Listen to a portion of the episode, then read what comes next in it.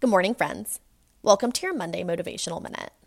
I'm Lucy Saltmarsh. This is episode 28, and today we're going to be talking about showing up and doing the work. There's a quote I love that says, check your attendance before you get mad at your lack of progress.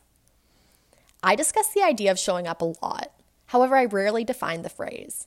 I don't mean physically showing up, because to me, that's the bare minimum. I mean arriving to work, school, home, gym, wherever it is with intentionality. I mean, doing the things that suck the most because you know they make you better. I'm wholly unimpressed by half effort.